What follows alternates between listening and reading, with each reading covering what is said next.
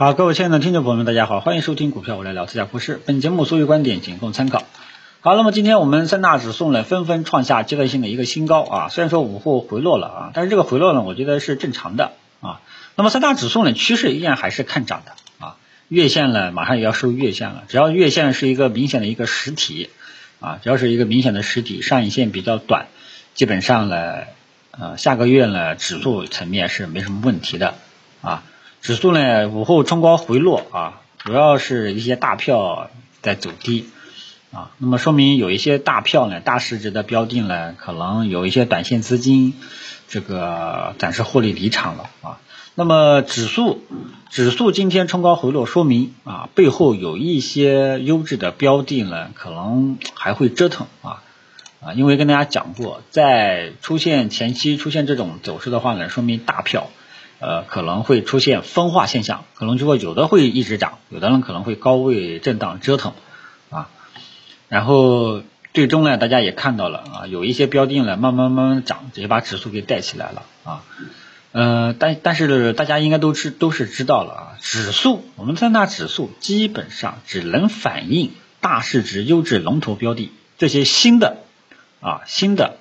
呃二这一块，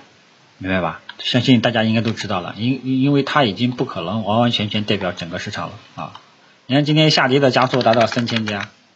啊，达到三千家，这个市场的温度呢是在低谷啊，所以所以你这个真的真的就是市场的结构生态了，还是跟以前一样，就是二八跷跷板效应啊！所以大这个优质的大的市值龙头标的，大消费呀。啊一些行业的龙头代表个股啊，对吧？大家打开通达信的软件，基本上你就能够看到涨幅榜靠前的，你去按流通市值去排个名，基本上靠前的很多呢都是呃业内公认的一些优质的核心资产标的啊。然后这个是基本上是我们主要的一个建仓方向啊，都已经这最最最近一段时间一直都在这么个啰嗦，这么个重复。啊，已经我都感觉到我是像一个呃呃像一个母亲一样，天天嘀咕嘀咕儿子要这样做啊，要那样做呀，你不这样做，以后你这个进入社会怎么跟别人竞争啊？以后上学怎么能够考上好大学啊？反正就嘀咕嘀咕嘀咕啊，我已经到了这种程度了啊，所以这块呢方向呢依然还是在这里，只不过说呢。呃，有一些的股票走势呢，可能会超出你的预期啊。比方说，你像这边这个白酒，啊，白酒今天又大涨五个点啊。本来我以为会在呃低位低位震荡反复就段一段时间之后，然后再磨叽上去，没想到今天就直接拉上来了啊。主要是茅台、五粮液这两个老大哥实在是太猛了啊，茅台又创历史新高了啊。呃。所以整个白酒的氛氛围呢也带起来了啊，所以你看，就是说有的时候你不要人云亦云啊。之前都说白酒要见顶了啊，有的人甚至有些大 V 甚至减持了啊啊，包括我之前跟大家讲，呃，有一个国际投资基金都减持茅台了，我说过可能茅台呢当当前这个两千多块钱的这个估值呢，呃，基本上应该是市场合理的估值了啊，这个是市场这个机构。这种减持动作给市场造成了这种预期啊，所以那一天呢，在一月十九号也下跌了啊，但后面又涨回来了啊。为什么呢？就是说我本来预计，我本来的预计也就是高位横盘低位震荡纠结一段时间啊，我不会说，因为我跟大家讲过，我并不认为机构抱团股这个就此瓦解，我觉得反而会继续抱下去啊，A 股会港股化，好的标的会一直涨。这就是超预期了啊啊！但是呢，整体上啊方向是在这里啊。嗯，本来还希望它能够跌下来，让大家再去进啊。这个我这个这个我 是实在是有实在是没有办法啊。本来我是希望能够跌到上周呃上周四的低点这样一个位置啊，可以大家可以去首次去低吸啊，结果不给机会啊，所以呢这个就没有办法啊。那么你可以关注其他的呀，我跟大家讲过呀，医疗医药类的呀，呃，食品饮料呀，家电呀等等啊，很多这一块呢位置都都是可以接受的，都还行的啊，还有一些化工类的啊，反正差不多也就是这一块吧啊，所以嗯，反正该啰嗦完了，该啰嗦的重点都在这里啊。然后就是小盘股啊，那么小盘股呢，今天就是也有点超预期，因为它是单边下跌，因为根据我们的理论啊，操作理论，下跌趋势一个背景下，强势反弹之后，往往会有点余温。什么叫余温呢？会在高位震荡纠结个一段时间啊，震荡纠结一段时间了，很有可能，然后后面呢，根据市场环境决定是涨呃是跌啊，但是今天呢就直接打下来了，所以这个就是理论与实际操作啊，所以呢，在那一天。这个那一天前两天收个十字星的时候呢，我就跟大家讲，后面可能市场会分化，这块会降温啊，该减持的是要减持的，尤其是获利比较多的啊，包括在前周周四的时候跟大家讲过，它暂时受阻于五周均线，那么这种情况下呢，有点心理压力，再加上它本身仅仅是一个反弹的性质，所以出现这种情况，你要该减还是要减啊，你不要等到它。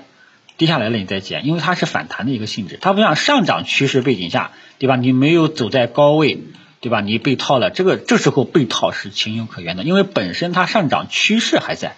大的方向还在，所以那时候你的被套是正常的啊。因为跟大家讲过，你以为机构这些基金啊，一些明星基金经理，他买的股票就全都是天天涨的吗？他肯定也有被套的时候。他肯定也有一两只股票，他的持仓股肯定也有一两只股票表现的不好啊。但是呢，只要你大部分表现股票是好的就可以了啊。所以上涨趋势背景下，呃，如果说你没有走在高位啊，暂时被套，这时候都是正常性的风险可控的啊。然而你本身这个下跌趋势，下跌趋势本身就是弱势状态啊，你就要提前去走啊，这就理论与实际啊。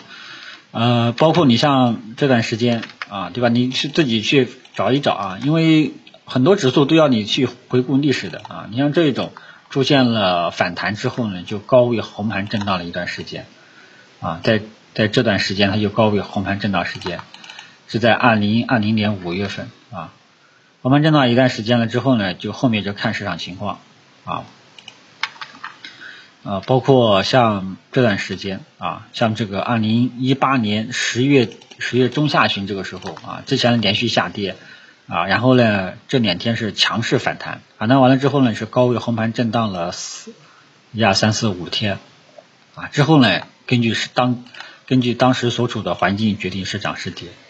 啊，一般理论是这样啊，但是实际操作的时候，如果说它是一个反弹的性质，你要提前走。包括个股也是一样啊，所以小盘股呢，哎，怎么说呢？这个真的是很难起来了啊！因为我跟大家讲过啊，要想有全面牛市的话，因为这两天我都想通了一件事情，在中性货币政策这种这种预期背景下啊，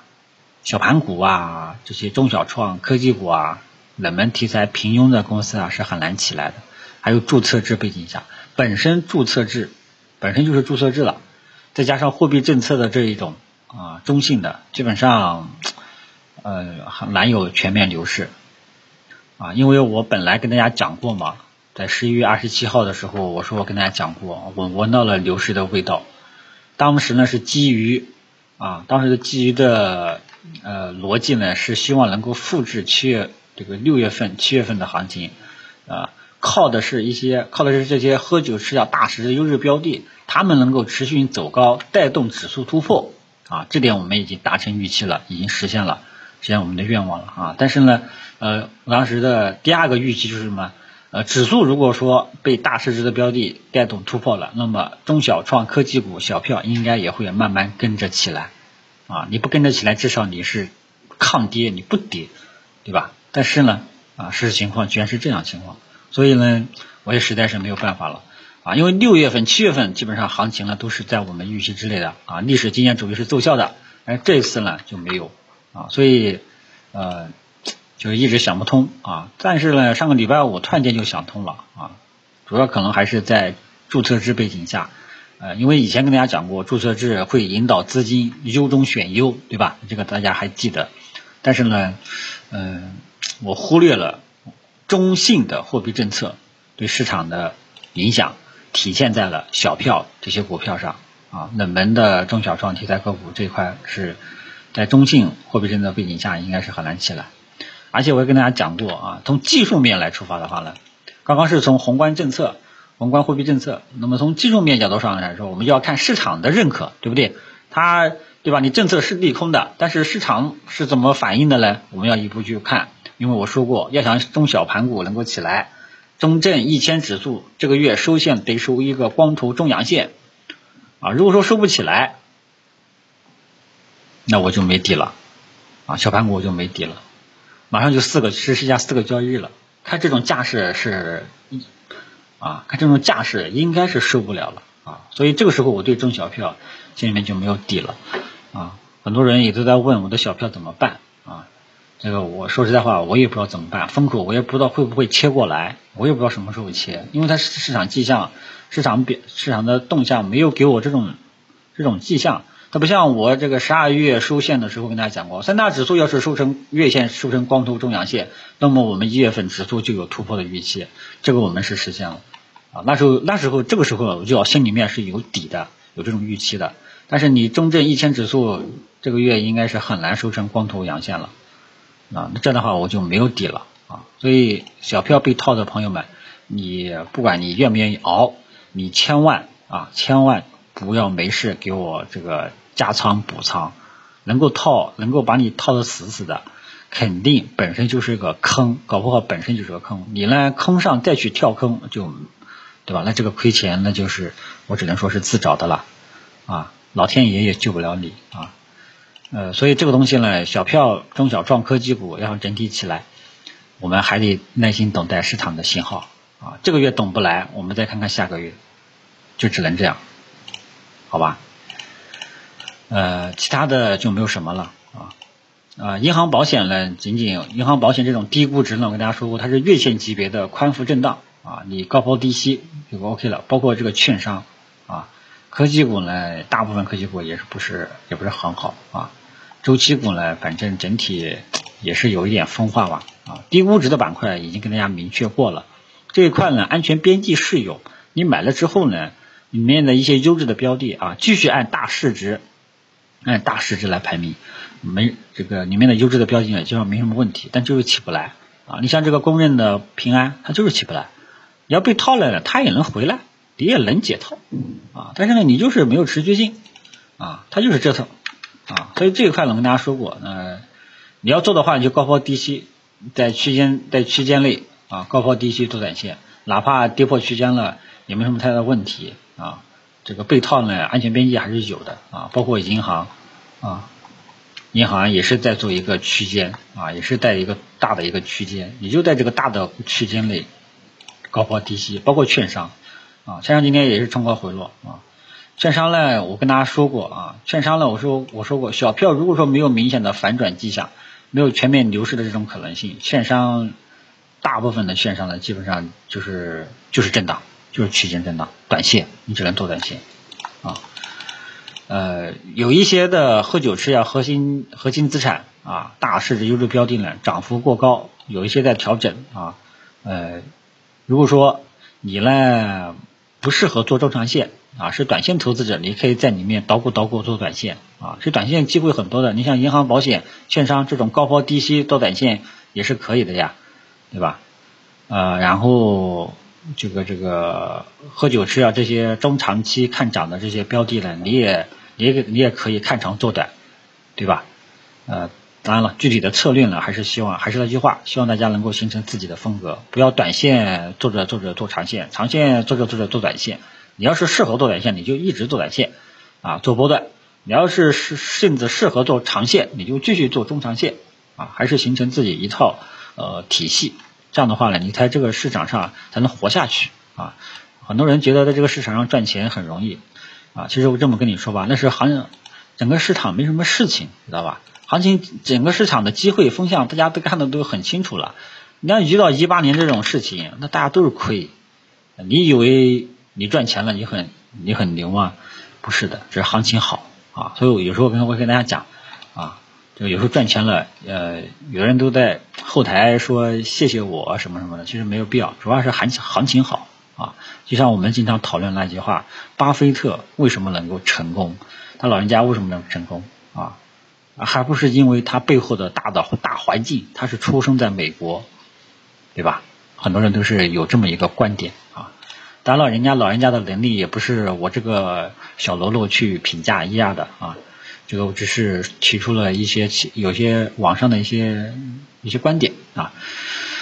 好吧，其他的就不跟大家啰嗦了。今天有十五分钟了，也就啰嗦够了呃，闲的某些人觉得我讲的太啰嗦啊。反正内容也是同质化的，就聊到这里，谢谢大家。